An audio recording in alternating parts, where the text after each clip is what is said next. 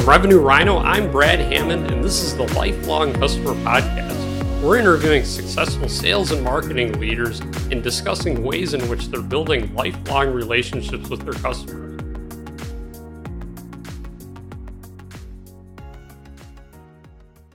Welcome to the Lifelong Customer Podcast. I'm your host, Brad Hammond, and today I have Kyle Parrish from Mixmax.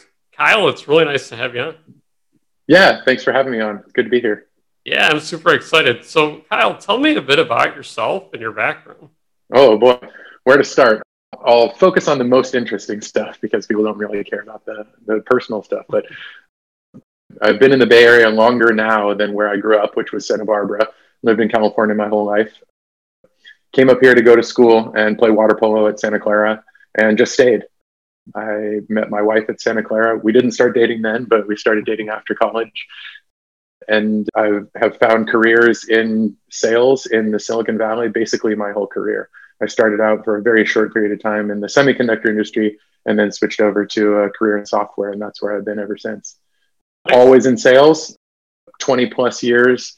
With sales in my title, and have loved almost every minute of it. We can talk about the the times that I haven't loved so much at some point here in the future. That's awesome. So tell me about what you're up to these days at Mixmax. Yeah, Mixmax is an amazing opportunity. The company is actually a little over six years old and has been doing very well since the very beginning. They started off with a little different strategy than what we have today, which is they were going direct to consumers. And the idea was people would come to the website, buy the service, and they didn't need a direct sales team. The service was such a hit that they found that big companies, people from big companies were coming and signing up, and um, they needed a direct sales team to be able to handle those larger opportunities. And so um, about halfway through their existence at this point, they started a direct sales team. I only started a couple of months ago. I started about eight months ago. I'm leading the sales team here. It has been an amazing journey so far, and I've actually seen Mixmax go through probably one or two different versions of itself just in the eight months that I've been here, as all startups should. If you're uh, a, a fast-moving, early-stage startup, you should iterate, you should improve, and you should be changing every so often to meet with company dynamics as well as market dynamics. Nice. I realize that I didn't answer your question about what Mixmax does, so if you want me to go into that, I certainly Yeah, yeah, tell me about it. Cool. So Mixmax is, we consider the category sales acceleration.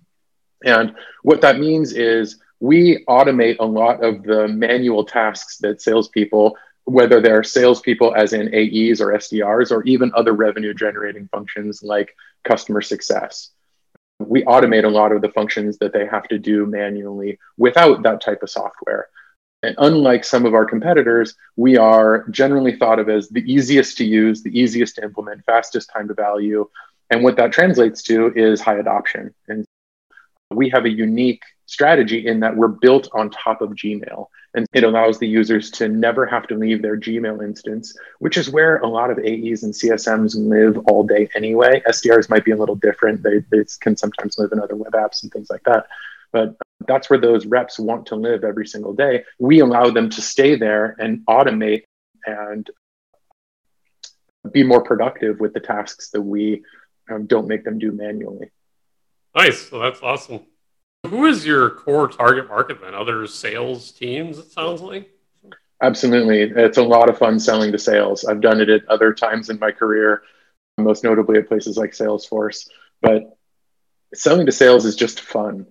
Because I get it, and they get me, and I understand a day in the life, and that's a little different than selling to finance or I T because I've never been a finance or I T person. But yeah, the, our core target market really is companies on the smaller side. We don't go after the large enterprise. We don't even really go after the small enterprise. I would say we are, I wouldn't say, we are definitely number one with the S M B, and we bleed into the mid-market a little bit. But our the bullseye on our I C P is companies that are probably seventy-five employees up to about five hundred, something like that. Nice. Oh, very cool. So what's this year been like for you guys in terms of sales and all that? Yeah.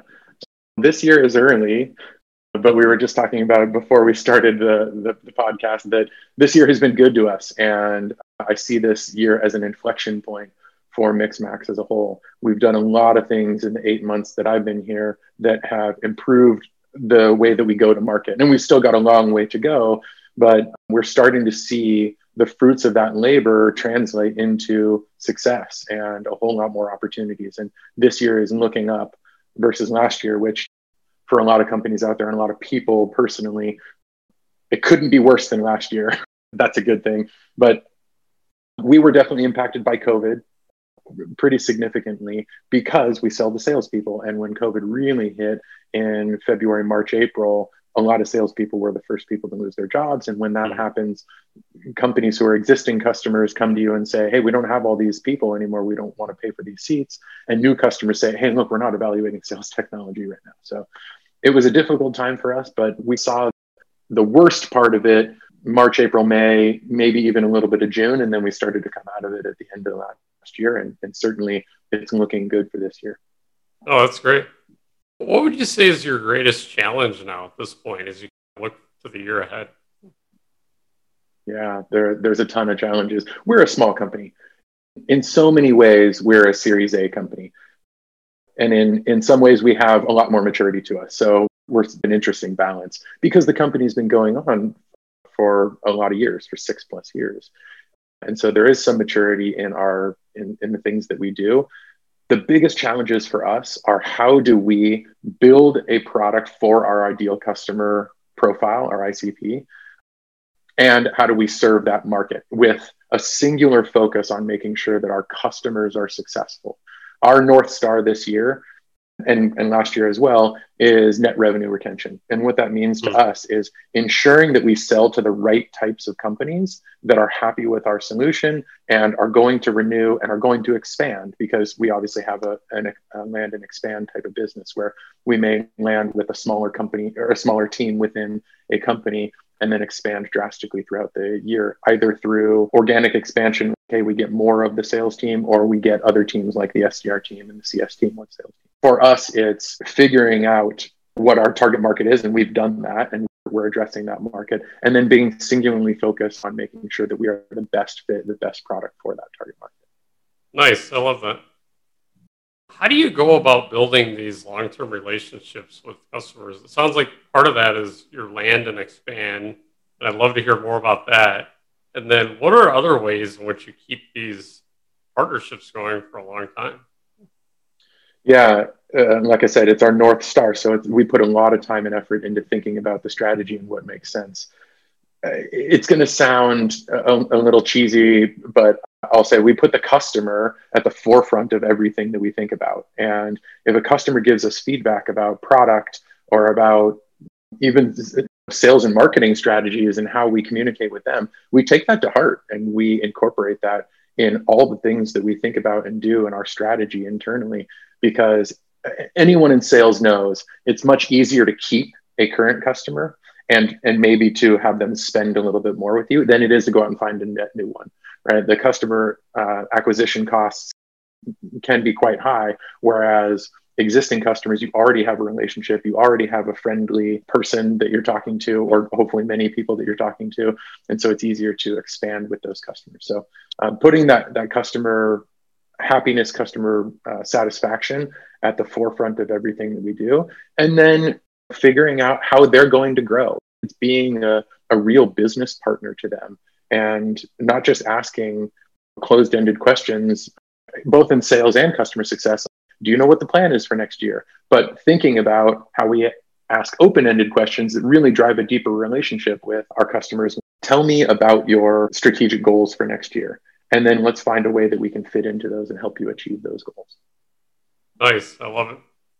So you're obviously a very accomplished sales professional. You got tons of experience, tons of wisdom and knowledge.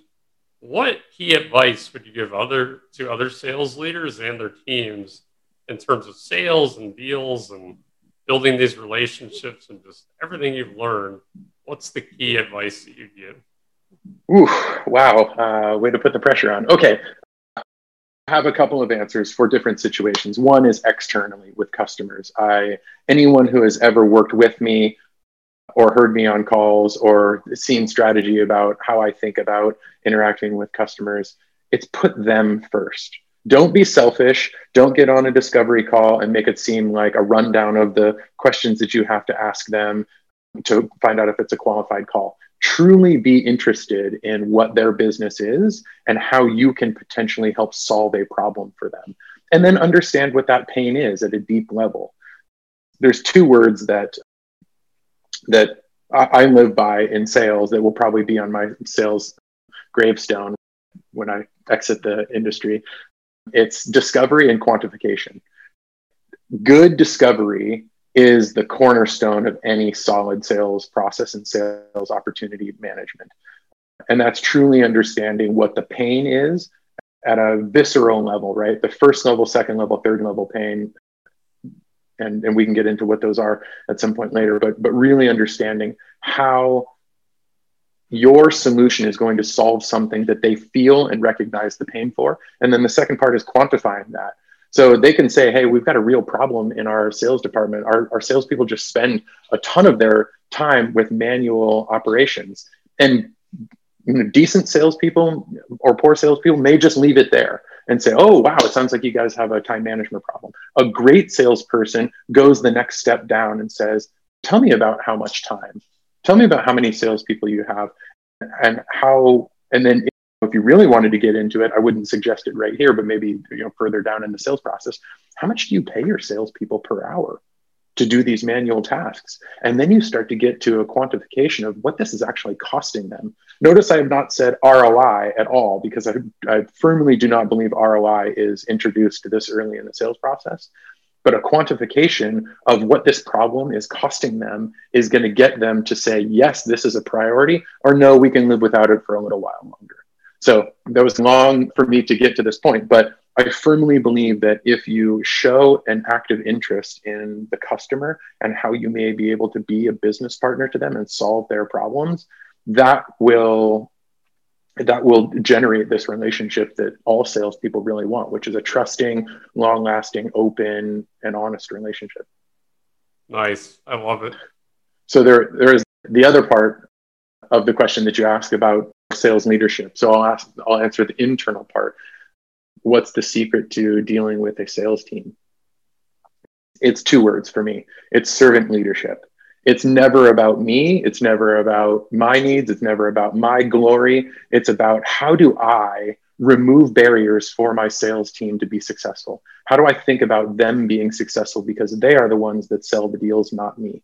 I may be involved in deals, but I will never take credit for selling a deal because that is an account executive deal and an S D R who found it and a C S person who is going to enable it and, and run the relationship with them long-term. Those are the people who deserve the credit for wins and ongoing success.